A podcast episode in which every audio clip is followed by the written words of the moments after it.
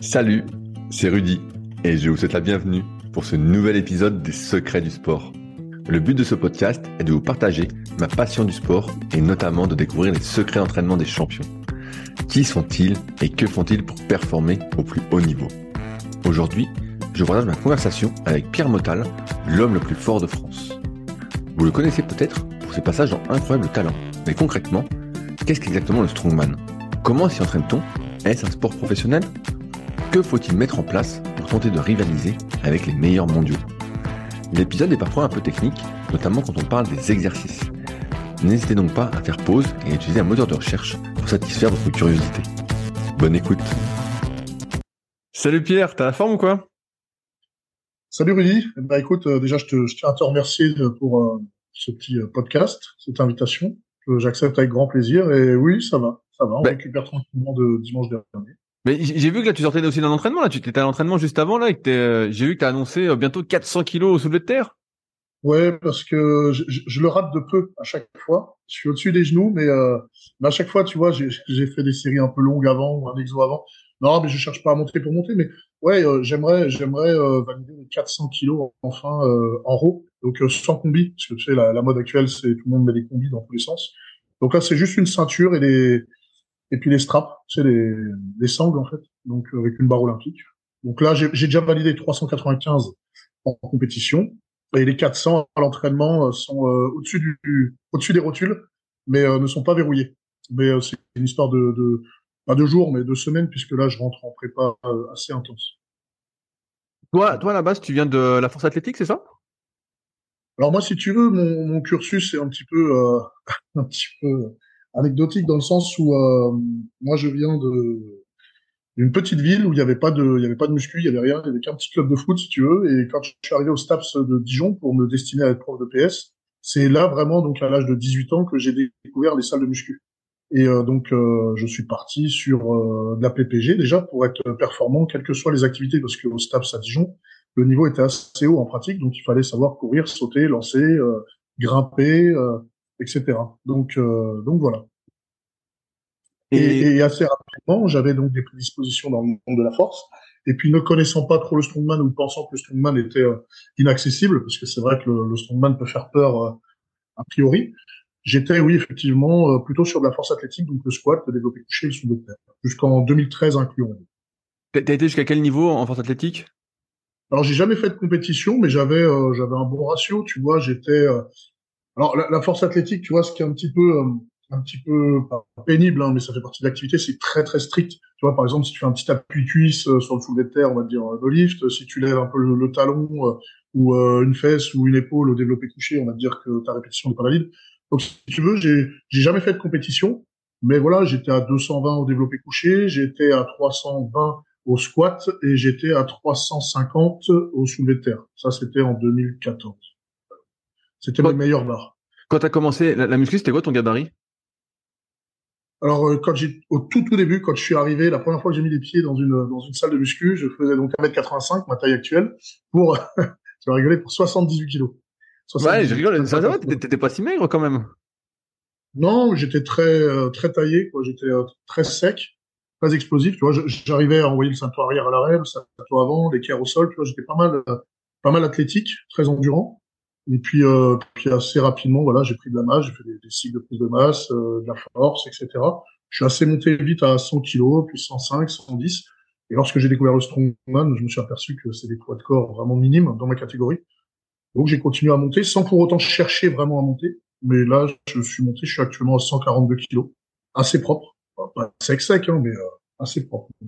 Et Est-ce que ça, c'est ton poids de compétition ou un poids hors saison? Co- Comment ça marche en strongman? Est-ce que euh, ouais, il y a, une différence entre hors saison et en saison? Non, non, non, non, c'est euh, moi mon poids de corps il bouge pas. Voilà, je en dessous de 140 kilos, je me sens un peu faiblard, tu vois, je me sens un peu parce qu'en fait, comme on a des collations, on a on a des collations, donc on a trois repas plus euh, deux ou trois collations selon selon ton, rythme journalier. Sur une journée type où je travaille, eh ben, tu vois, quand je me lève plus tôt, je vais avoir euh, trois repas plus trois collations. Puis si c'est le week-end, je suis avec les enfants, qu'on se lève un peu plus tard, je peux avoir une collation qui saute, donc ça fera trois repas plus deux collations. Mais, euh, mais en dessous de 140 kilos, non, je, je, je, suis beaucoup, enfin, je suis beaucoup moins. Je suis moins performant. Au-dessus de 145, je me traîne, euh, je m'essouffle assez rapidement, je suis moins explosif. Donc j'oscille toujours 141 au minimum, 142, mais 143, je me sens bien. J'essaie d'être à 143 en compète, et puis à l'entraînement, je suis 141, 142. Parce que tu sais, on, on, recharge vraiment beaucoup avant la compétition. Quand, quand tu dis on, on, recharge, ça veut dire quoi? Ça veut dire que tu vas manger à fond pour euh, être bien? Oui, voilà, en apport calorique, je, je augmente, mais mon apport calorique. Et puis surtout, euh, tu sais, nous, c'est pas qu'on est en surentraînement, mais presque, hein, tu vois. Donc, euh, euh, on s'entraîne vraiment énormément, on brûle énormément de calories. Donc, même si tu tournes à 6000 calories journaliers, au vu et au regard de l'intensité de nos entraînements, si tu veux, on est, on est sur la balance énergétique, quoi. Donc, je stocke pas, mais je, je j'en brûle pas. Enfin, je, je suis pas dans le négatif, mais je stocke pas non plus. Alors que euh, les cinq jours qui précèdent la compétition, euh, je vais être sur le même euh, le même débit calorique, on va dire, sauf que pour autant, je m'entraîne pas. Et là, je recharge un petit peu. Puis tu sais, après, voilà, quand tu prends l'avion, machin, puis la veille de la compétition, tu manges un peu moins, tu es stressé, tu es dans un autre, dans une autre, dans un autre pays, etc aussi un peu moins d'appétit, etc. Tu te forces. Donc euh, le, petit surplus du, on va dire, du mardi, mercredi, jeudi, vendredi, tu le repères le samedi, puis tu la complètes le dimanche.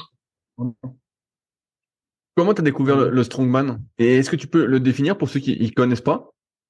Alors le strongman, c'est un sport de force euh, par excellence. Hein. Euh, je, je, je, le compare souvent au, free fight, hein, qui regroupe plusieurs arts martiaux.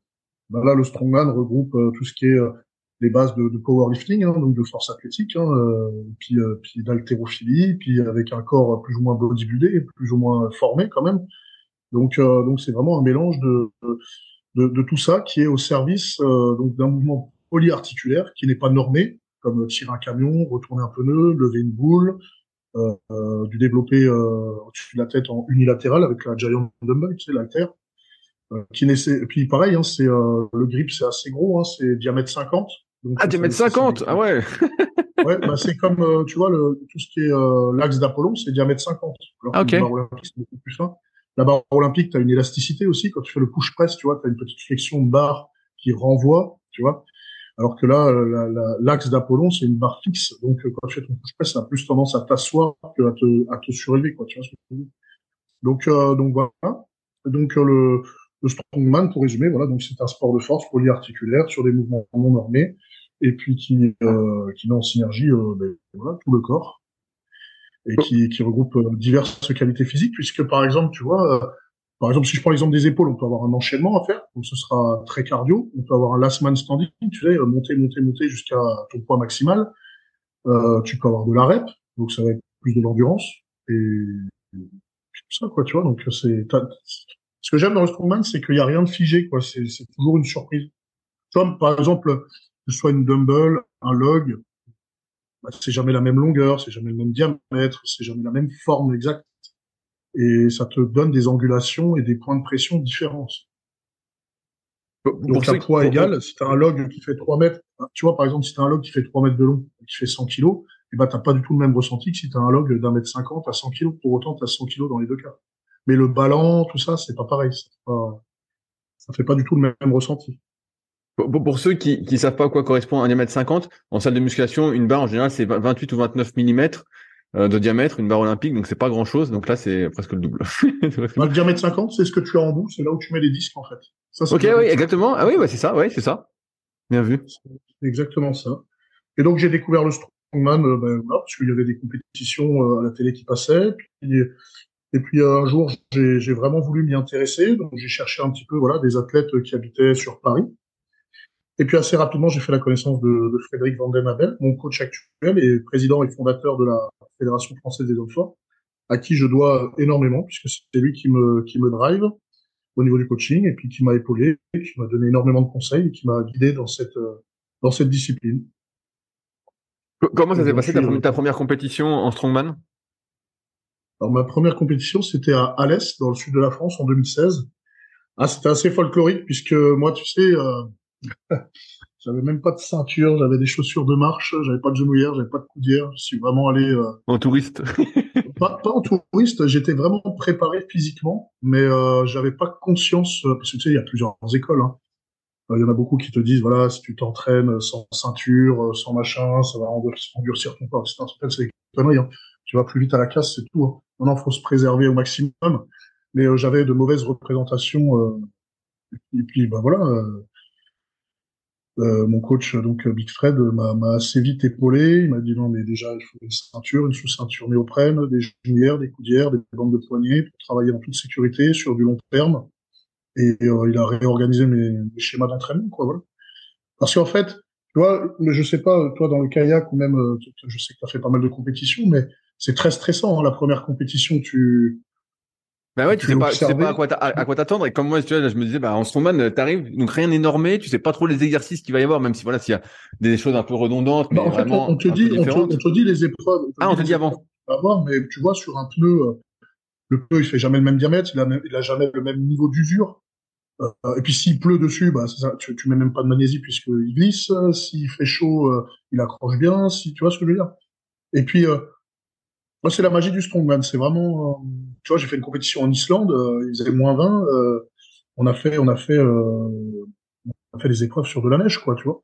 Mais quand tu t'entraînes, tu fais la même épreuve chez toi sur le bitume ou la même épreuve dans un dans un hangar ou et ben, et ben c'est totalement différent. Les appuis, la qualité des appuis, la qualité du grip, tout est différent.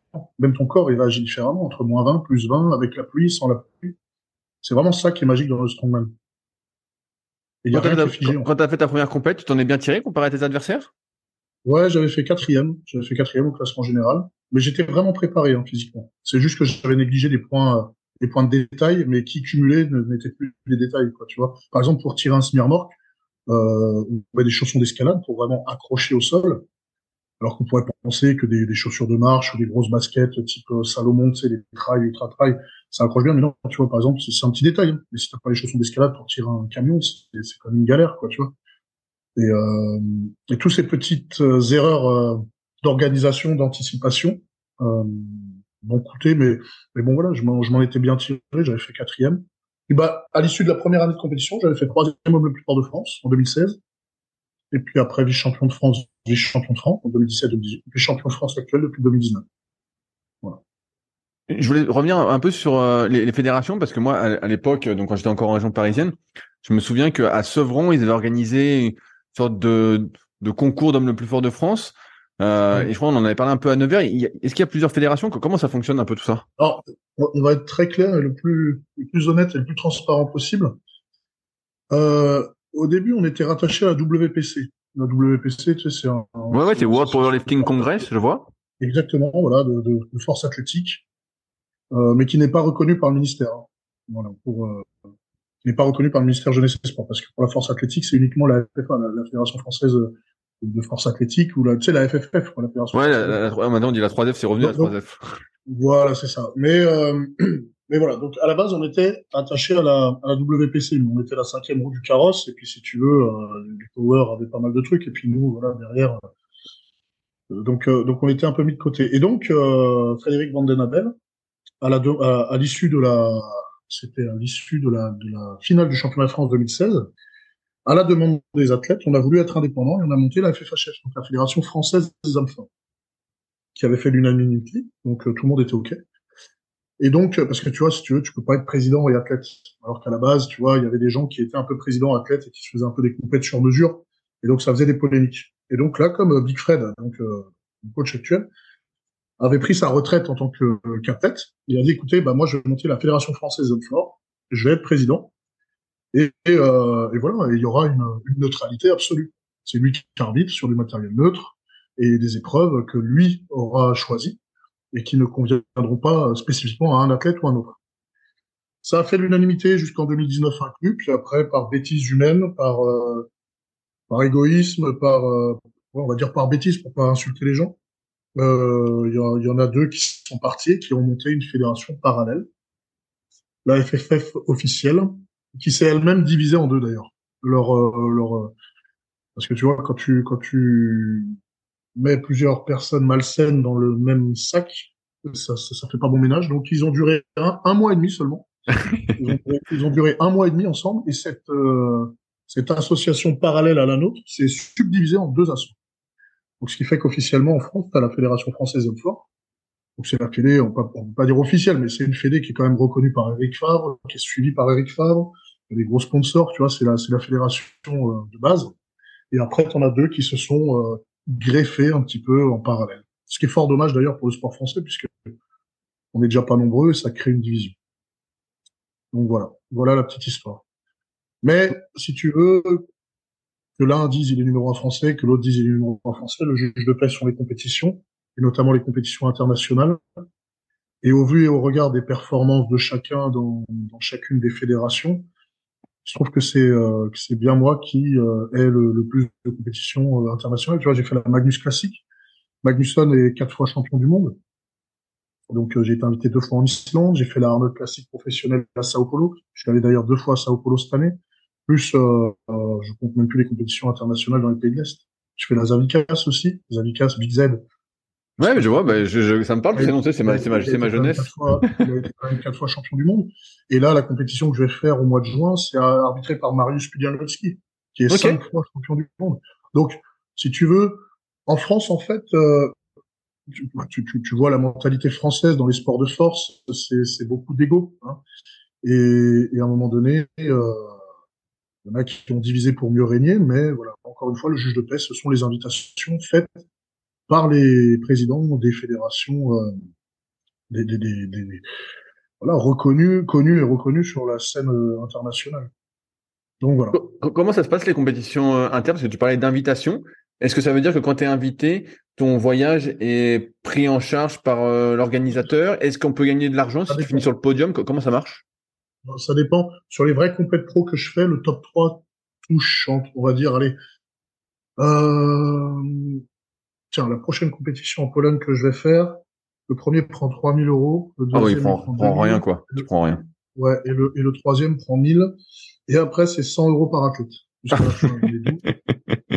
euh, non, mais voilà, c'est symbolique. C'est symbolique. Non, il y a rien. À la Arnold Classic, c'était 5, la Arnold Classic Pro, hein, c'était 5000 dollars le premier, euh, 3000 le deuxième et 1500 dollars le troisième. C'est, non, non, c'est ridicule au, au, au, regard de l'investissement déjà financier que ça coûte. Ben voilà, j'allais dire comment ça se passe financièrement? Alors, c'était, t'as des sponsors toi qui te suivent, qui te soutiennent dans tout ça, parce que là, euh, pour 100 balles, encore une fois, rien, encore une fois, tu vois, euh, quand tu veux performer dans un sport, il faut être épaulé. Et moi, un jour, euh, Big Fred me dit, écoute, Pierre, euh, t'as du potentiel, mais à un moment donné, le porte-monnaie, ça va pêcher. Ça va être compliqué de payer les billets d'avion parce qu'au début, euh, t'es pas connu. Donc euh, tu vois, déjà, déjà, il faut avoir un titre France. Une fois que tu as un titre France, tu vas aller taper un petit peu sur les, alors, pas petite, quand je dis petite fédé, c'est, c'est parce que c'est des petits pays où c'est pas, le niveau est pas dingue dingue, tu vois, le même niveau que la France, tu vois, je pense notamment à l'Italie, l'Espagne, la Suisse. Voilà, ils ont des bons athlètes, mais ça reste de l'amateurisme un peu amélioré, si tu veux. Tu vois ce que je veux dire? Bien sûr. Mais si tu, moi, moi, j'avais fait premier en Suisse à deux reprises, en 2018, en 2019. J'avais fait euh, deuxième en Italie. J'avais fait, tu vois. Et comme tu fais des podiums, alors tu fais premier en France, tu fais des podiums euh, dans nos pays voisins. Un beau jour, ben, j'ai le président de la fédération slovaque qui a envoyé un mail à la fédération, donc à la fédération française des hommes forts. Donc euh, Big Fred me dit, bah, tiens, euh, c'est ton, c'est ton jour, tu as une belle opportunité. Là, les Slovaques t'invitent donc euh, voilà, puis j'avais fait une bonne place. Et puis bah après, euh, en Slovaquie, il y avait des Tchèques. Je me suis bien fait remarquer donc au, regard de mes performances. Et puis bah après, je suis allé en Tchéquie. Et puis après, je suis allé en Hongrie. Et puis au, fur et à mesure que les invitations sont concluantes, avec de bons résultats, il n'y a pas que le classement, tu vois. Je veux dire, sur le niveau, il est tellement haut, mais je veux dire, si tu as du 300 kilos sous des terres à faire en rep et que tu la décolles pas, tu vois, ils vont se faire venir plus. Si tu fais, euh, si tu fais de la rep bien comme il faut, mais même si les autres sont meilleurs que toi, euh, tu as fait du spectacle, tu, as donné du fil à retordre aussi aux, concurrents, donc ils te réinvitent. Euh, donc voilà. Mais on va dire sur tous les pays de l'Est, euh, ils te payent pas le billet d'avion, ils, te, viennent te chercher à l'aéroport, ils te logent, ils te nourrissent, et puis voilà, tu as une petite prime, une petite participation, voilà, quelques centaines d'euros selon, ta, selon ton classement.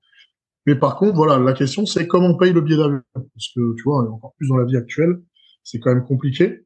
Donc, il m'a fait monter mon asso. Donc, j'ai monté mon association. Moi, c'est la, c'est BLM Strongman. Ça me permet de faire des coachings, ça me permet de faire des démonstrations rémunérées, ça me permet de faire des, des interventions. Ben là, par exemple, je suis allé il y a trois semaines, non, il y a quinze jours, euh, à format Pinevert pour les BPGEPS. Donc, ça me permet d'avoir des défraiements, si tu veux, et de me faire rémunérer. Et sur ce compte associatif, je peux aussi délivrer des CERFA. Et donc, j'ai des très grosses euh, très grosses entreprises locales du Sénonais, donc à côté de Sens, la ville où j'habite. euh, tu vois, du BTP, un pisciniste, un vendeur de matériaux, un transporteur, un hôtelier, qui me font, si tu veux, des virements au mois de, des virements donc financiers au mois de janvier, ce qui me fait une certaine somme d'argent. Et avec cette somme d'argent, c'est à moi de me rationner, de voir, et euh, je, je, me rembourse mes billets d'avion. Tu vois. Voilà comment ça se passe. Ouais, ouais, bah, j'étais curieux parce que je me disais, euh, parce que justement, tu parlais euh, des compétitions professionnelles, mais toi, je crois savoir que tu es prof de PS et j'ai même vu que tu es conseiller municipal de ta ville. Euh. Voilà, non, moi, moi donc, euh, ce qui me remplit le frigo, c'est mon, mon métier, donc je suis professeur de PS. Après, voilà, conseiller municipal, au conseil municipal, ça c'est parce que voilà, j'ai foi en ce que je fais et j'ai la faiblesse de penser que je peux apporter quelque chose dans mon domaine de prédilection. Tu vois, quand on me pose des questions sur le sport, sur les jeunes, vu que ça fait 12 ans que je suis prof, je sais quand même, enfin, j'estime, en toute modestie, savoir de quoi je parle. Et donc, j'ai voulu apporter ma pierre à l'édifice dans ma petite ville où j'habite. Donc, euh, voilà. Par contre, effectivement, là, tu vois, je suis allé deux fois à Sao Paulo. Hein, pas de... On connaît bien les prix, hein, tu vois. Là, au mois de janvier, ça m'a coûté 1200 euros le billet d'avion aller-retour et puis 950 euh, euros là, le mois dernier. Hein. Donc, t'es déjà à 2000 euros de, de billet d'avion. Ben, ça, si t'as pas de sponsor, que tu peux pas. En fait, c'est impossible peux pas passer ta, ta paye dans, dans des billets d'avion pour aller faire de la compétition. Est-ce que tu as des aménagements Est-ce que tu as des aménagements, euh, Pierre? Tu as des aménagements avec euh, l'école, justement, quand tu as des compétitions comme ça ou... le, truc, c'est que que ce soit l'une des trois, peu importe, euh, on n'est pas reconnu au, sein du ministère Jeunesse et Sport. Nous sommes pas des fédérations, nous sommes des associations, en réalité, des associations fédératrices, parce que voilà, c'est dans les statuts, etc. Et donc, si tu veux, euh, moi, je suis reconnu comme euh, officieusement, on va dire, au sein de mon département, comme sportif de haut niveau, ce qui me permet d'avoir une certaine souplesse. Donc, euh, si tu veux, quand on, quand on est prof dans un collège ou dans un lycée, on a, tu vois, on a des demi-journées ou des deux tiers de journée. Mais moi, j'ai un emploi du temps très compact le lundi, le mardi, le mercredi et le jeudi. Et le jeudi soir, si tu veux, je suis en week-end. Ce qui me permet de prendre mon billet d'avion et d'aller à Charles de Gaulle, soit jeudi, le jeudi soir tard ou très tôt le vendredi matin. En fait, je travaille jamais le vendredi. Et ça, cette souplesse m'est accordée au vu et au regard de mon palmarès, qui est pas mal médiatisé dans, ma région. Donc, au niveau du département, par exemple, tu vois, j'ai une aide financière de mon département. J'ai une aide financière aussi qui m'est versée sur le compte de mon asso euh, au niveau de ma municipalité. Et donc, euh, tu vois, après tout ça se, se sait. Puis euh, voilà, j'ai quelques articles de journaux. Donc, dans le collège où je travaille, ils me laissent tous les vendredis. Mais pour autant, je suis pas en temps partiel ou quoi. Hein. C'est juste que j'ai zéro trou dans mon emploi du temps jusqu'au jeudi soir Les, les, élèves ne doivent pas trop rigoler euh, quand ils s'ils font les marioles, ils doivent se dire oh putain, ils vont, ils vont nous massacrer. non, c'est, c'est souvent la réflexion qu'on me fait, mais très honnêtement, très honnêtement, bon, euh, quand tu es compétent dans ton boulot, que tu sois grand, petit, maigre, euh, tu te fais quand même respecter. Mais c'est vrai qu'un vrai physique euh, imposant, voix imposante et un physique imposant, moi, ça m'a beaucoup aidé. Voilà, quand j'étais euh, sud Seine-et-Marne, tu vois, du côté de tournant en brie, pompe combo, tout ça, avec des élèves qui ont tendance à être assez turbulents, mais de fait que tu imposes et puis que tu as, de fait, tu as une crédibilité. Donc tu as plus facile à gérer les élèves. Mais, mais des fois, tu as des élèves qui te testent aussi, hein, puis qui n'ont pas peur de la sanction, qui n'ont pas peur de l'adulte. Donc, euh, donc voilà. Mais, mais globalement, ça m'a, ça m'a plutôt été largement bénéfique, mon, mon physique, dans mon métier. J'ai pu voir, euh, quand j'ai fait mes recherches, que tu t'entraînais à peu près 15 heures par semaine. Est-ce que c'est ça? Alors, je suis à 5 entraînements par semaine. Euh, ce qui, est, ce qui est finalement peu, hein, mais, qui est, mais tu peux pas faire plus parce qu'après, sinon, tu irais euh, sur des blessures. Donc, je suis à 5 entraînements de 2 heures et demie à peu près. Voilà. Et, ça, ça, ça, consiste en quoi ces entraînements alors? Parce que moi, je suis un peu curieux de tout ça, vu que c'est pas. Là, j'ai vu que tu faisais du soulevé de terre là juste avant le, le podcast, mais euh, Comment ça se planifie un entraînement de, de, strongman? Alors, on va, on va aller euh, du, plus, du, plus, large au plus précis. Euh, donc, euh, donc, déjà, il y a, y a deux saisons, si tu veux, au sein de, de l'année civile. Il y a la saison off, donc c'est les, les quatre mois où tu n'as pas de compétition, et la saison compétitive. Donc, si tu veux, la, la saison, euh, on va dire, de compète commence en général au mois d'avril. Donc, la compète avril, mai, juin, juillet, août, septembre, octobre, et des fois un petit peu novembre ce qui fait huit mois où tu es en compète, plus ou moins intense, mais moi, tu vois, en moyenne, je fais minimum deux à trois compétitions par mois, minimum deux. Ouais, c'est énorme. Et euh, international. et j'ai quatre mois off, quatre mois où j'ai pas du tout de compète. Donc, quand je suis en off, je vais avoir 80%, 75% de mon temps, donc en gros, ça va faire là, 4 séances sur 5. 80% de mon temps où je vais être sur des mouvements de base, type force athlétique, donc squat, front squat, euh, développer incliné, développer assis pour les épaules, développer nuque, euh, strict press, push press. Donc ça va être des mouvements de, de musculation orientés type force, toujours polyarticulaire, tu vois, dips lestés, rowing lourd, on va travailler le grip, etc. Donc c'est vraiment des, des, des, exercices de muscu, mais euh, vraiment de base, jamais d'isolation. Et on va dire 20% de, du restant du temps de la semaine, euh, sur des mouvements de, de strongman pour pas perdre euh, la technicité quoi tu vois on va faire un petit peu de boule ou un petit peu de porteur ou un petit peu de balise juste pour, garder la technique et la tendance s'inverse totalement quand tu es en pleine saison donc en saison compétitive où là euh, tu fais 80% de ton temps on va dire j'ai cinq séances donc j'en ai quatre de, de spécifiques strongman et une de muscu on va dire et encore type muscu bah là aujourd'hui c'était type muscu tu vois c'était du soulevé de terre à 390, 395, j'ai fait échec à 400. Et puis, euh, puis voilà quoi. Mais ça aurait pu être du squat très lourd, du front squat très lourd, euh, tu vois. Est-ce euh, que, est-ce que hors saison, tu cherches à, progresser euh, sur tes exercices justement euh, polyarticulaires de type force? Est-ce que par exemple, tu es plus fort cette année au développé incliné que l'année dernière? Ouais, bah après, on cherche toujours à, à, s'améliorer, mais que tu sois en force athlétique, dans le strongman, dans l'athlétisme, hein, quand tu n'as pas de compétition, tu retravailles les bases, tu retravailles, tu fais du, du, travail de renforcement, du travail de fond pour être plus solide pour la pour la suite quoi. Mais oui oui bah là je suis sur une courbe lente mais montante. Tu vois, oui, je, je, me posais comme question, c'est est-ce que tu progresses encore à ton niveau Parce que bon. Euh, là, ouais, je progresse encore. Ouais. Je, progresse, ouais, je progresse là, je, malgré mes 35 ans. Et tu vois, le, dans les sports de force, tu peux quand même perdurer assez longtemps. Hein. Tu vois, donc, euh, donc là, je vois, bah, j'ai jamais été aussi fort qu'en ce moment. Et je vois, j'ai toujours autant de plaisir, autant d'entrain, autant de, autant de motivation à m'entraîner. Ce qui fait que, que oui, bien sûr, je, je, suis en phase euh, montante. Lentement, mais ça monte. Comment tu, comment, comment tu fais pour euh, t'entraîner et trouver le, le, matériel? Parce que si dans une salle de sport classique, t'as pas tout ce matériel. Donc euh, comment tu fais et comment tu te fournis quoi en matériel? C'est ce que je conseille à tous les strongman qui, qui veulent se lancer.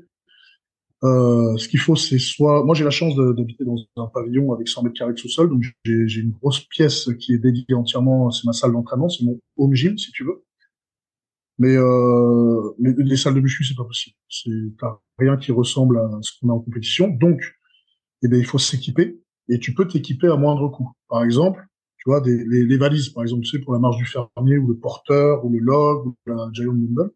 Moi, me concernant, j'ai trouvé les plans sur Internet de ce qui est homologué en compétition. J'ai un ami euh, chaudronnier, voilà, donc euh, lui, euh, c'est vraiment précis au millimètre près.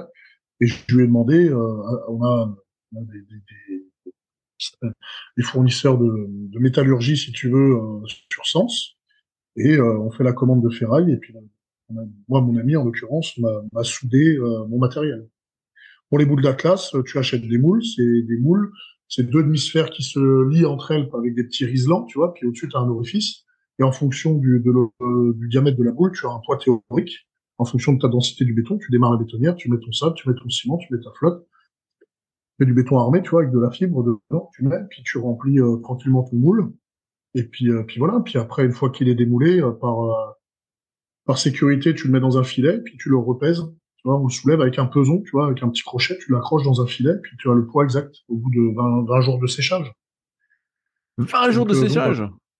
Ouais, c'est 20 jours. Ah ouais. Que ce soit vraiment sec euh, à cœur, tu vois, vraiment que tu peux la laisser tomber, elle, elle se fissure pas. Mais de toute façon, on l'a jamais tombé euh, sur du bitume ou quoi.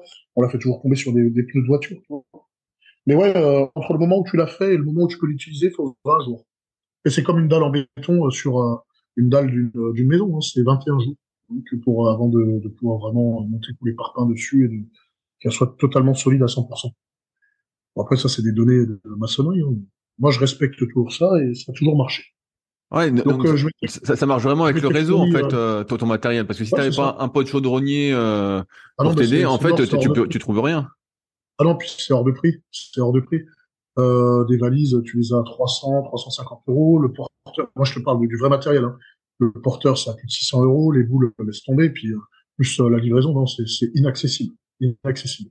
Alors que finalement, sur Internet, tu trouves de tout. Mais après, il faut trouver quelque chose vraiment sur les sites homologués. Voilà, tu envoies des mails, machin, ils t'envoient le, plan. Et puis, puis après, c'est une reproduction. Hein. C'est comme un, menuisier. Tu lui dis, je veux tel meuble. De, voilà, bah, le menuisier, s'il est vraiment bon, euh, son boulot, il est capable de le faire, quoi. Tu vois. Ben, c'est pareil, sauf que c'est sur de la ferraille. Donc voilà. Tu, parlais euh, tout à l'heure que dans les sports de force, on pouvait en faire. Euh, on avait une certaine longévité, justement, on pouvait progresser encore tardivement. J'ai vu un coup, tu parlais de maturité tendineuse. C'est un truc qui est souvent utilisé euh, par les gars qui font du bras de fer, justement, de renforcer les tendons, les ligaments, tout ça. comment ça, ça marche un, peu en strongman? Est-ce que ça marche aussi avec beaucoup de mouvements un peu d'isométrie? Je sais pas, quand tu prends une boule d'atlas, par exemple, ou comment ça fonctionne? Bah, Par exemple, tu vois Là où c'est vraiment dur, par exemple, où il y a beaucoup d'accidents, c'est sur du retourné de pneu où souvent, si t'es pas prêt, ton biceps peut s'arracher. Moi, ça m'est arrivé sur, euh, j'ai une déchirure au biceps gauche quand j'étais en compétition en Lituanie.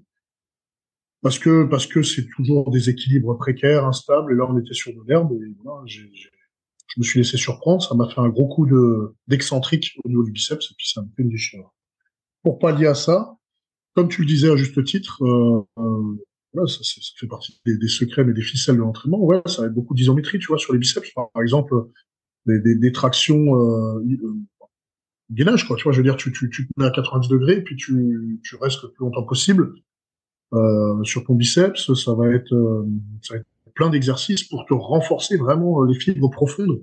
Et puis derrière, tes tendons se raidissent, ils épaississent, et sont, euh, tu as une maturité qui, qui, qui te protège. Tu vois ce que je veux dire? Ouais, non, mais c'est pour ça que je te pose la question parce que tu vois, on parlait des mouvements classiques, euh, donc de muscu que je pense pas mal de personnes connaissent ou peuvent trouver facilement. Et en strongman, tu vois, bah, les mouvements, on m'a dit, peuvent changer. Et donc je me dis, bah en fait, euh, comment tu t'entraînes entre guillemets parce qu'on voit qu'il y a des mouvements qui reviennent, voilà, les boules, le log, euh, les tirages de camion, voilà, c'est les trucs un peu les plus connus. Euh, mais à côté de ça, il faut bien que tu fasses un renforcement. Tu vois, tu parlais de renforcement tout à l'heure, et je me demandais, bah là, ce que tu faisais. Et là, tu, tu m'as dit avec l'isométrie. Ouais, l'isométrie, ça marche très bien. Après, au niveau des lombaires, énormément de good morning.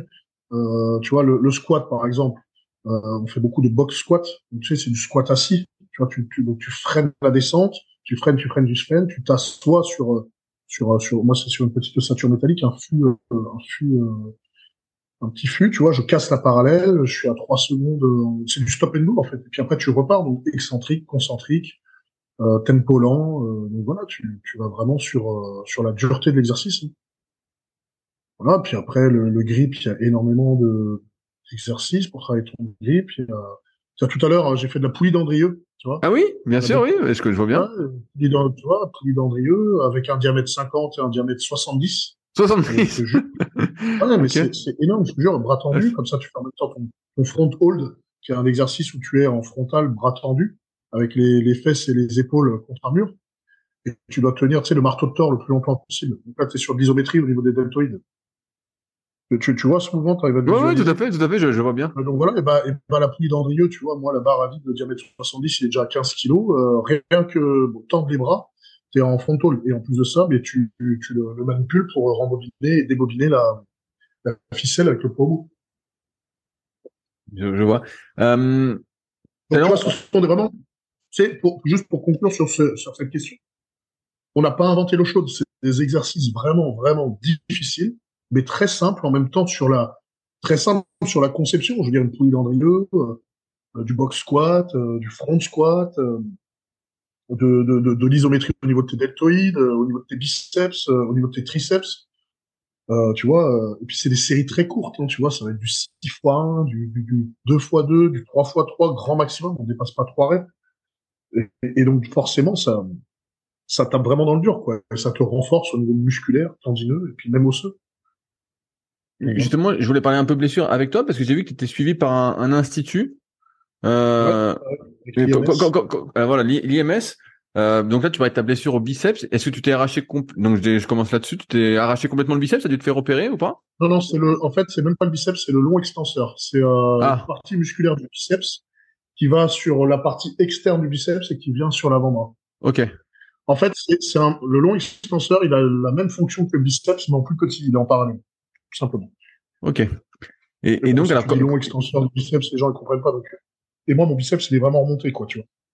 Donc, euh, pour faire plus simple, je dis que je me suis fait une déchirure du biceps, mais c'est du long extenseur, en réalité.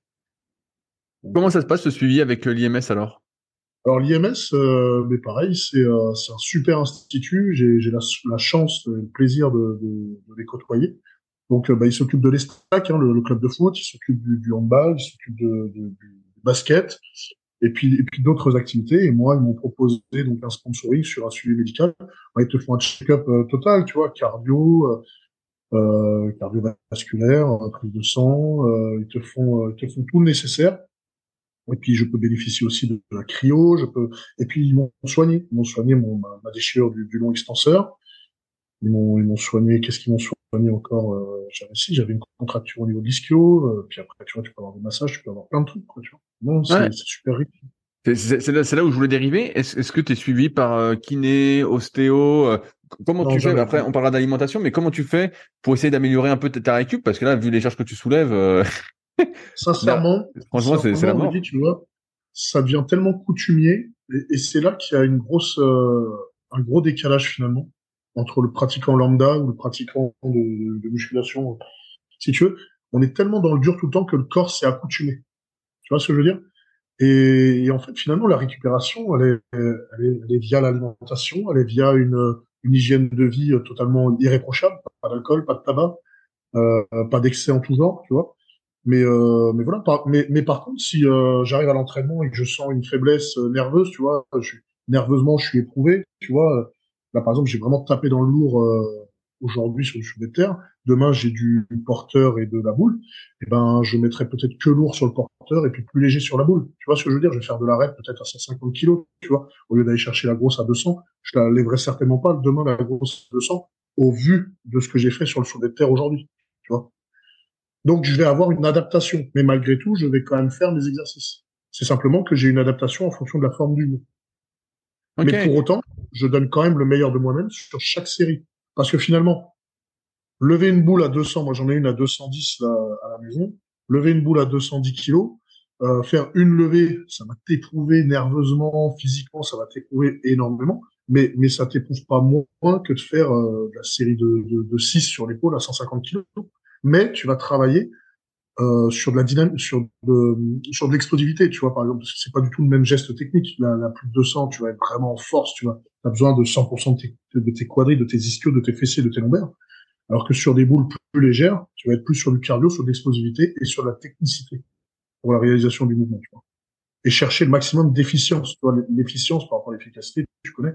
L'efficience, c'est réussir à faire le mouvement avec un coût énergétique le plus minimaliste possible.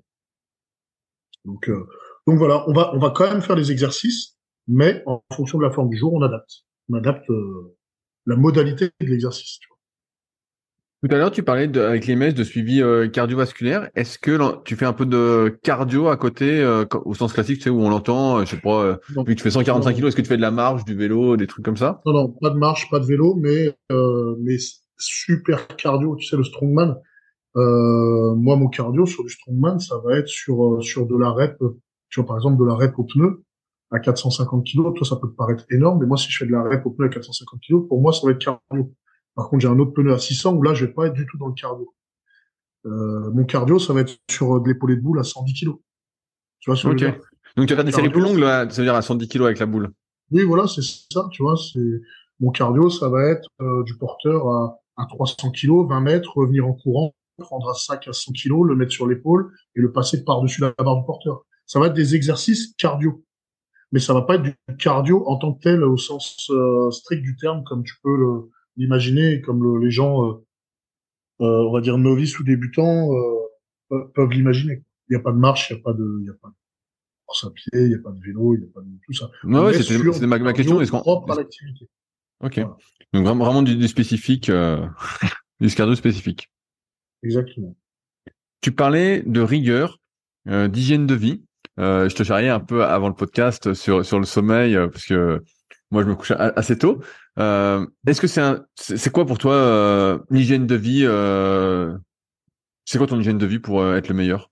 Tu veux, moi je moi je vis pour mes deux petits garçons. Si tu veux, j'ai deux petits garçons donc ça c'est ma priorité absolue.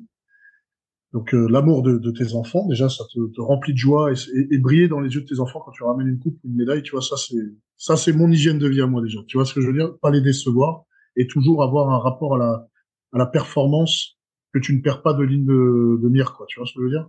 Et donc derrière, ben, ça va engendrer un comportement, un comportement qui est, qui est clean. Je veux dire, euh, jamais d'alcool, pas de tabac, pas de pas de produits, euh, tu vois, prohibés, tu vois, pas de shit, pas de cannabis, pas de tout ça.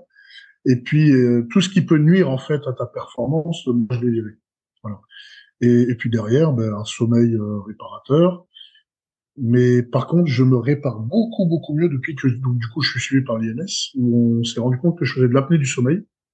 Et, euh, et ça parce qu'en fait le matin j'étais fatigué, fatigué malgré malgré ma rigueur que je viens de dénoncer.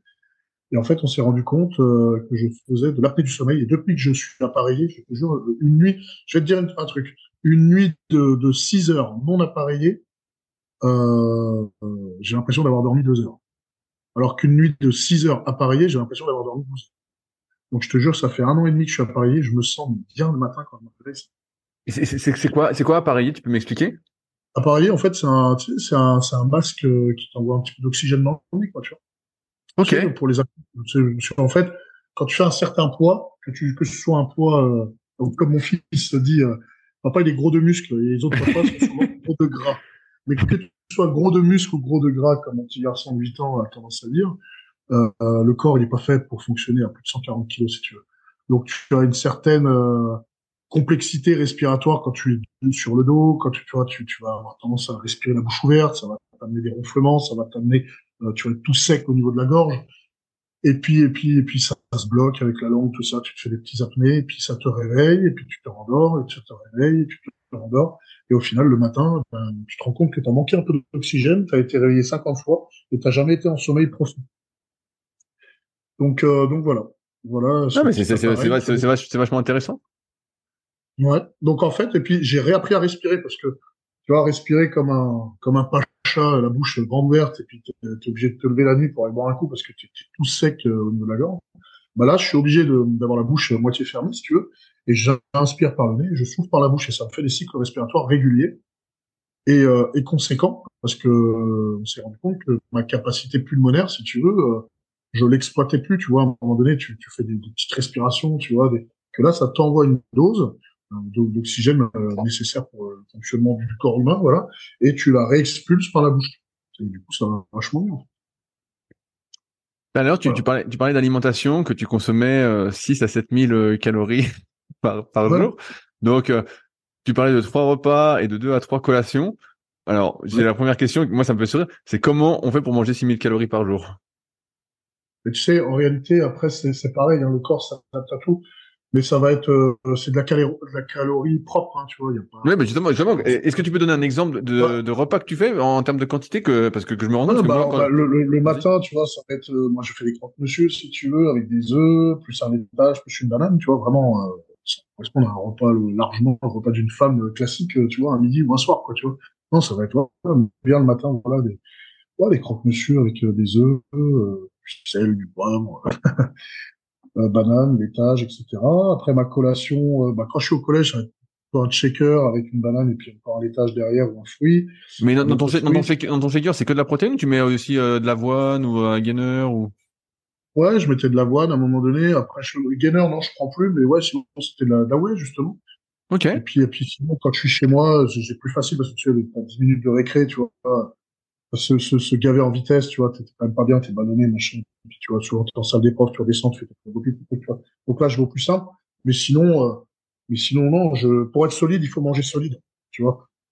Donc, ça va être une collation, ça va être une petite omelette, ça va être un, petit peu de riz, ça va être, tu vois, un petit peu de viande blanche ou un, un petit steak en viande rouge, tu vois ce que je veux dire. Et puis, et puis voilà, quoi. Mais toujours propre, quoi, tu vois, pas de sauce, pas de, pas de pas de ketchup, pas mais, mais donc, ça, veut dire que les quantités de, de féculents, par exemple, que tu manges sont monstrueuses, non Pour arriver à 6000 calories Ouais, bah, t'as, ouais, t'as 500 grammes de pâtes, quoi, je veux dire. T'as 400 grammes de riz, qui est assez... Euh, par, bah, repas, par, par, repas, ouais, ouais. ouais par repas. Donc, et, euh, non, ça va et donc, si tu mets, si tu mets pas de sauce, tu mets quoi? Tu mets des épices, de l'huile d'olive, tu mets quoi pour que ça glisse? Ouais, un petit peu, ouais, ça dépend. Bon, je vais mettre un petit peu de beurre pour, dans les, vraiment un petit peu, juste pour pas que ça colle, mais après, non. Et puis tu t'adaptes après. Puis c'est, après, ça devient une habitude, hein. C'est comme tout, hein. Non, sincèrement, ça devient une habitude. Ouais, j'ai posé la question parce que je, sais pas si tu Vas-y, Pierre. Personnellement, je ressens aucune contrainte sur ma, sur mon alimentation. C'est, c'est coutumier, ça me plaît. Un coup, ça va être du riz, un coup, ça va être des pâtes, un coup, ça va être de, la semoule, un coup, ça va être des pois chiches, un coup, ça va être des, des lentilles, un coup, voilà. Puis pareil, au niveau de la viande, tu vas. Tu sais, c'est les, les, sources de protéines habituelles, hein, animales, végétales, de lait, d'œufs. Tu vois ce qui te correspond mieux, tu fais des petits alliages, des petits assemblages, et puis, et puis voilà, puis ça se fait très bien. Ouais, je te pose la question parce que tu, tu sais, à un moment, il y avait la mode de euh, l'IFYM sur les réseaux. Bah, il y a un petit moment, tu as dû connaître aussi, où les gars disaient ce qui compte, euh, c'est l'apport calorique, peu importe euh, la provenance des aliments. Et à la base, c'était dérivé un peu des sportifs justement de haut niveau qui devaient consommer beaucoup de calories. Et il s'était aperçu mmh. que beaucoup de sportifs de haut niveau justement prenaient à peu près 20% de leur ration calorique à partir de junk food. Et donc c'est pour ça que je te posais la question, c'est comment tu faisais pour manger 6-7 000 calories? Parce que moi je me souviens aussi dans les vidéos de bodybuilder, euh, genre Jack Cutler ou quoi, des fois on voit les gars ils sont au régime et puis ils se bouffent des burgers au fast-food et on se dit, euh, comme disait Jean Texier dans les bouquins, on se dit oh putain les gars euh, ils abusent quoi. Et donc bah là ça, ça me fait plaisir ta réponse, évidemment. Non, bah après voilà c'est en grande quantité mais mais rationné aussi tu vois parce que tu, tu sais très bien que tu peux pas assimiler plus de, alors selon les gabarits, les protéines, ça dépend, mais on va dire entre 40 et 60 grammes de protéines euh, par digestion, tu vois. Euh, je pense que là-dessus on est d'accord. Oui, non, bien, bien, bien, sûr, Pierre, bien sûr. D'où le fait qu'il est nécessaire de faire des collations, quoi. Et, et au final, tu, tu as quand même de l'appétit, puis tu vas, tu, voilà, tu mets tes épices, tu mets tes machins qui te plaisent, et puis, euh, puis ça se fait, quoi, tu vois. Comment ça se passe en, termes de compléments alimentaires? Est-ce que tu es sponsorisé justement par euh, Eric Favre? Ouais, par Eric Favre, donc on a, je pense, classique, hein, des acides aminés, de la whey, euh, pas mal de collagène, euh, oméga 3, euh, voilà, tu vois, c'est très classique. Hein. Ouais, non, mais je, voilà, je voulais savoir si tu justement attention, mais je connaissais déjà ta réponse, mais justement à tout ce qui était un peu pour prévenir un peu les blessures, comme le collagène, les oméga 3. Euh, ah, le collagène, franchement, c'est le collagène de chez Eric Favre, franchement, il marche bien. Franchement, c'est pas pour faire de la pub, euh, voilà. mais sincèrement, le collagène, tu vois, je, j'ai quand même des, des, des, sessions de collagène là, qui marchent bien. Les oméga 3, parce que c'est vrai que tu sais, t'en as dans le poisson. Les oméga 3, tu vois, cuisiner du poisson, sincèrement, je préfère. Tu, tu vois le coût aussi. Le coût. Bien sûr, bien sûr. Le coût de la vie, c'est quand même cher avec le poisson, tu vois. Le poisson, faut savoir comment le cuisiner. C'est quand même plus, plus contraignant. Pour moi, en tout cas, qui suis pas très bon cuisinier. Donc, euh, tu vois, tout ce que je n'ai pas dans mon alimentation de base, je vais la chercher sur de la complémentation alimentaire. On, t'a vu euh, ces euh, derniers temps euh, dans Incroyable Talent, l'émission sur M6. comment c'était? Il y a eu Incroyable Talent. Ah, Incroyable Talent, c'était vraiment bien. C'était vraiment bien. Mais ce qui est dommage, c'est que malgré les quatre oui, j'étais retenu en fait pour les demi-finales et ils avaient plus de candidats nécessaires que de places requises. Et ils m'ont gentiment évincé puisqu'en fait en fait les charges tellement énormes. Tu vois, en fait, moi, il m'avait demandé un déménagement de l'extrême. Donc, tu vois, j'avais commencé par une machine à laver, un frigo, puis après, j'avais j'ai marché avec une boule à 130 kg sur l'épaule, puis euh, une grosse pierre d'Usafel à 160 kg, puis j'avais fait un pour les jeter, j'ai fini par le, le pneu à 450 kg. Et en fait, ce qu'il faut voir, c'est qu'on est sur une scène, et c'est un plancher. Et si tu te rates, normalement, tu te rates pas, puisque es censé être bon, mais si tu te rates, la boule descend d'un étage dans les câblages, dans tout, et c'est une catastrophe. Donc, euh, tu fais super chaud, tu, tu sues beaucoup, tu as le public, voilà. Donc en fait, euh, ils avaient peur pour. Euh, parce que moi, j'avais prévu de retourner une voiture, même ils voulaient pas le faire sur le parking parce qu'il fallait faire ressortir le public, etc. Tu vois, par exemple, une 106, une Twingo, euh, tu vois, une petite voiture en dessous de 800 kilos, sincèrement, ça, ça se retourne. Quoi, tu, vois, tu tiens beaucoup de sang avec un peu de technique, tu arrives à la retourner, ce qui aurait été très spectaculaire et puis finir en mettant une grosse boule d'atlas dans le pare-brise, tu vois, un truc qui fait du bruit, qui tord de la ferraille, tu vois, parce que le strongman, c'est aussi un sport spectacle, tu vois ce que je veux dire. C'est aussi, euh, quand tu tires un camion, les gens, euh, tu vois, lever une barre au-dessus de la tête, oui, c'est bien, mais même si c'est très difficile, euh, euh c'est moins dur à un certain niveau que de tirer un camion, quoi, tu vois.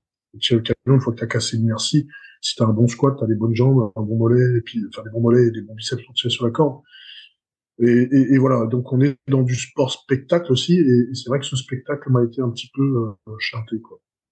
Mais on va y retourner. Mais bon, ça, j'en parlerai en temps et Ouais, mais en fait, je, te lance sur le sujet parce que là, on, on, t'a vu donc à la télé, beaucoup de gens t'ont découvert. Moi, quand j'ai fait mes recherches, je t'ai vu passer sur pas mal de podcasts, t'as pas mal d'articles sur le net. Là, t'organises ta compétition que t'as dit aussi, où tu vas inviter pas mal de, de, de pros aussi. On, voit que tu essayes de beaucoup faire pour euh, démocratiser le strongman. Ouais, mais en fait, sincèrement, comme on a dit tout à l'heure, euh, le strongman, moi, c'est un accomplissement personnel. C'est à un moment donné, ça me plaît d'avoir le corps que j'ai, ça me plaît de, de lever des charges qui humainement sont pas faisables par le commun des mortels et de briller dans les yeux de mes enfants. Voilà, ça, c'est ma motivation première. Mais tu t'enrichis pas avec le strongman. Financièrement, je parle. Après, tu as un enrichissement euh, culturel, tu vois. Je suis allé à Buenos Aires, je suis allé deux fois à Sao Paulo, je suis allé en Islande, je suis allé partout un peu dans le monde. Donc, c'est un enrichissement culturel. Donc, ça, c'est sympa. Mais, euh, mais ce qu'il faut, voilà, c'est développer la pratique, c'est aussi lancer les nouveaux pratiquants, c'est aussi, euh, moi, à un moment donné, mon coach qui m'a tant apporté, et je le remercie encore euh, infiniment pour tout ce qu'il m'a, tout ce qu'il m'a apporté. Et ben, et ben, à un moment donné, il faut aussi transmettre, tu vois. Là, je fais beaucoup de coaching. Euh, j'ai, tu vois, j'ai, deux jeunes, tu vois, j'en ai un de, de 22 ans, un de 24 ans, un de 26 ans. Euh, je m'occupe aussi d'une femme que j'apprécie énormément. Je lui ai fait perdre 20 kilos aussi, tu vois. Donc euh, on est on est on est sur la passation de, de savoir, la passation de, de, la passion, de la rigueur. Moi, je suis là-dedans, si tu veux, de, de, de, mettre en lumière aussi les gens et que les gens puissent euh, avoir un accomplissement personnel. Tu vois ce que je veux dire?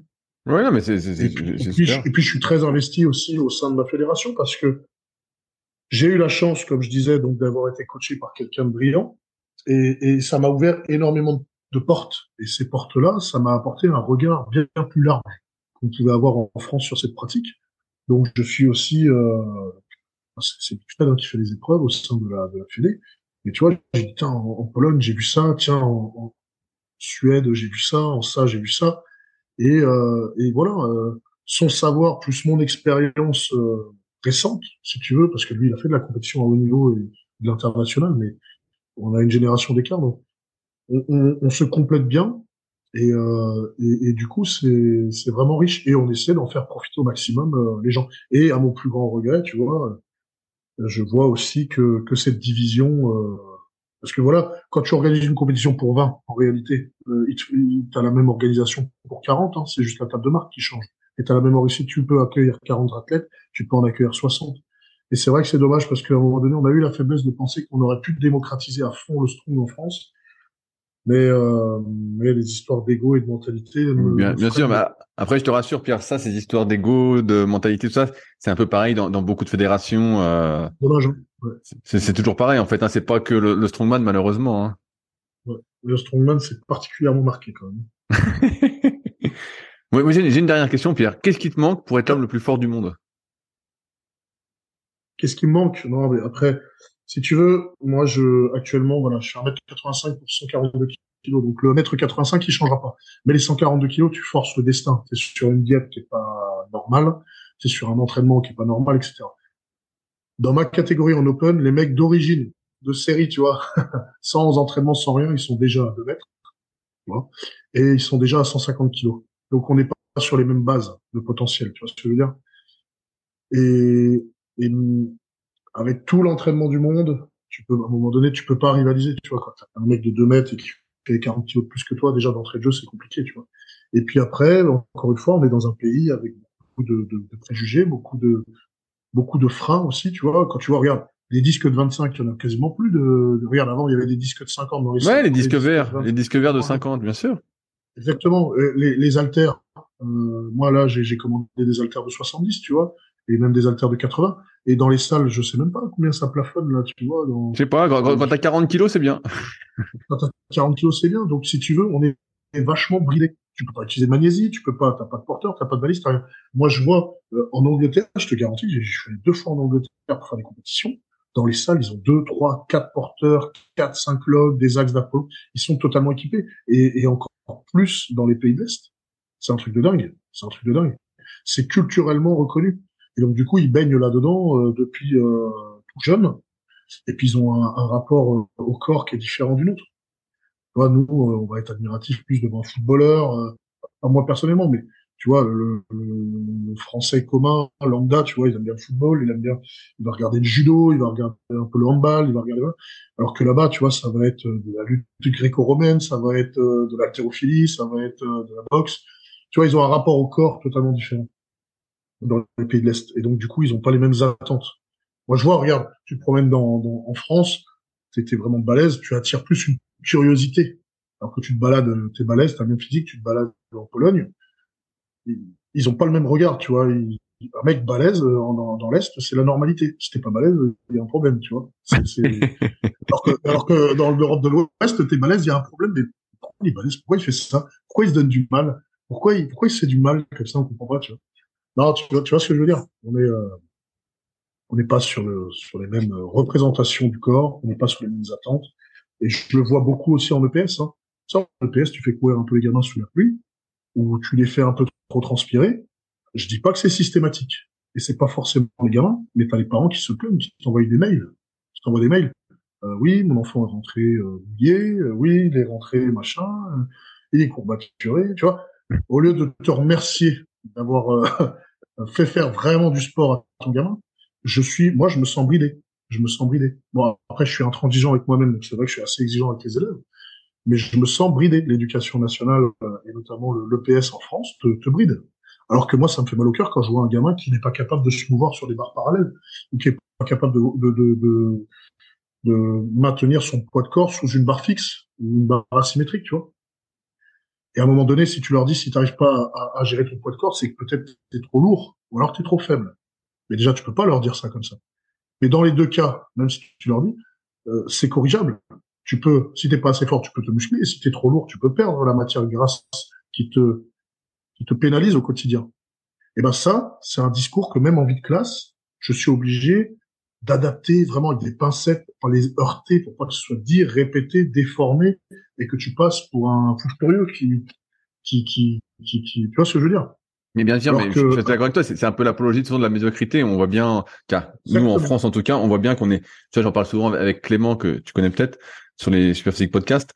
Et euh, on, on, en parlait, c'est l'apologie de la médiocrité. Aujourd'hui, au lieu de puiser euh, de l'énergie euh, auprès de ceux qui ont réussi ou quoi, on va euh, plutôt critiquer ceux qui réussissent dans leur domaine et puis euh, dire qu'ils sont pas normaux, pas normaux. Alors que bon bah comme tu l'as dit, en fait euh, là t'arrives pas à te soulever. Bon bah si là ce qui est pas normal de base, hein, ce qui est du bon sens, bah soit tu perds du poids, soit tu t'entraînes.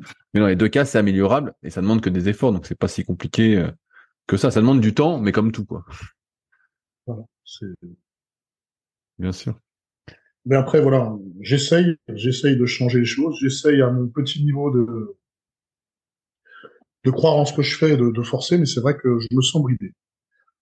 Et quand je discute euh, avec mes, amis et concurrents des pays de l'Est, euh, ils te disent, euh, putain, quand ils, quand ils te font voir ce qu'ils font avec les gamins, c'est, c'est ce qu'on faisait dans les années 80, mais finalement, c'est ce qui marchait. Tu sais que j'ai discuté avec des anciens anciens profs de PS. Quand tu regardes les résultats des tests physiques, même au, au, au 50 mètres plat, sur la détente verticale, sur euh, sur des tests d'athlétisme, hein, tu vois, mais, mais on a perdu, mais, euh, on a perdu de fou. Hein. Alors qu'on n'a jamais eu autant accès à la au sport finalement. Tu prends une licence maintenant, tout est pas gratuit, mais presque quoi, tu vois, avec euh, avec toutes les aides, avec toutes les proximités qu'il y a. Euh, moi, je me vois avant euh, mon époque, l'époque de, de, de maison pétante, tu vois, t'avais pas trop de piscine, t'avais pas trop de, t'avais pas de salle de muscu ou très peu, ou c'était très cher. Là, on a quand même accès à énormément de choses. Et pour autant, le niveau des, des jeunes actuellement est très bas par rapport à ce qu'il était dans les années 90 et encore plus dans les années 80. Ben oui, bah, c'est ce qu'on voit. c'est pas vrai, c'est pas vrai de s'arrêter, je crois. c'est dommage. Ouais. Donc voilà. Pierre, donc j'arrive au bout des, questions que j'avais préparées. Est-ce qu'il y a des sujets qu'on n'a pas abordés que tu souhaitais aborder? Non, mais après, euh, le, mot de la fin, c'est, je pense que, je pense que au sein de, chaque personne, il y, a, il y, a, un potentiel qui mérite d'être exploité. C'est ce que je dis souvent à mes élèves. Il y en a, ça va être la littérature, d'autres les langues étrangères, d'autres euh, les sciences. Et je pense que dans le sport, il y a énormément de vertus et j'invite euh, le maximum de personnes, pas au strongman euh, particulièrement, mais voilà, le sport, c'est la santé, c'est le dépassement de soi, ça, ça engendre des, des, comportements euh, qui me semblent être importants, voilà, et qui, qui permettent d'avoir un accomplissement personnel vraiment, vraiment bien. Et j'encourage toutes les, tous les gens, voilà, mais je pense que ceux qui vont nous écouter pratiquent déjà, mais voilà, être le messager de cette bonne parole, tu vois, pratiquez du sport, pratiquez, pratiquez, faites-vous plaisir. Et écoutez votre corps aussi, et puis surtout se faire driver par des gens compétents. Ça, c'est super important. Hier, s'il y a des gens qui veulent te contacter suite au podcast, euh, c'est quoi le, le, plus simple? C'est sur Facebook ou Instagram. Moi, c'est Pierre Strongman. Voilà.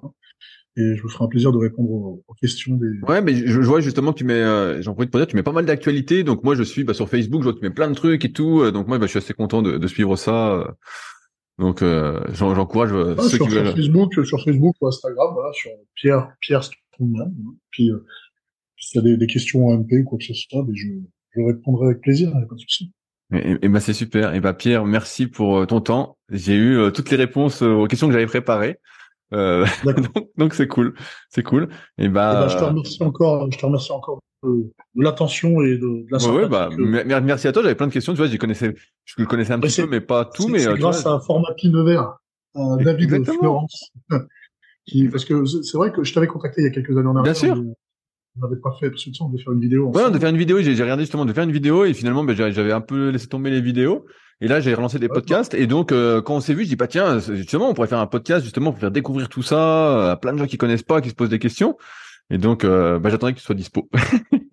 Parce que là, du coup, tu, tu fais plus du tout de vidéos Parce que là, presque, presque plus, ouais. Je fais surtout beaucoup, beaucoup de podcasts. D'accord, ok. Beaucoup de podcasts et justement pour euh, justement démocratiser bah, les choses qui sont pas très connues ou tu vois là comme le strongman j'ai fait aussi récemment sur l'ultra endurance en cyclisme sur euh, un Français qui a fait deux fois l'Everest euh, dans la même année, tu vois. Donc vraiment des, des sports qui, je pense, sont pas assez médiatisés. Et euh, mhm. justement, on se demande comment s'entraînent les meilleurs, tu vois. Moi, j'étais curieux de savoir comment tu t'entraînais. Là, tes réponses sur l'alimentation m'ont, bah, m'ont fait plaisir, hein. forcément, vu qu'on se connaît un peu là-dessus. pareil sur les blessures, comment ça se passait, comment tu renforçais tes tendons. Et je pense que ça, ça démocratise pas mal les choses. Et surtout que, comme je disais, bah, tu fais pas mal de choses pour être visible. Et donc, bah, moi, c'était un plaisir de t'avoir sur eh ben, podcast. c'est un plaisir partagé en tout cas. J'espère que nos auditeurs auront passé également un bon moment. Sur ce, et bah, à la semaine prochaine. Salut à tous. Merci, au revoir. Si vous êtes encore là, c'est que l'épisode vous a plu. Dans ce cas, je vous invite grandement à m'aider à faire grandir ce podcast en mettant une note de 5 étoiles et un commentaire d'encouragement sur l'application de podcast où vous l'écoutez et plus particulièrement sur l'application de podcast d'Apple, mais également sur Spotify. Cela m'aidera d'autant plus à accueillir les meilleurs athlètes et spécialistes français de l'entraînement grâce à la crédibilité que vous me donnerez. En attendant, je vous souhaite un bon entraînement et à la semaine prochaine.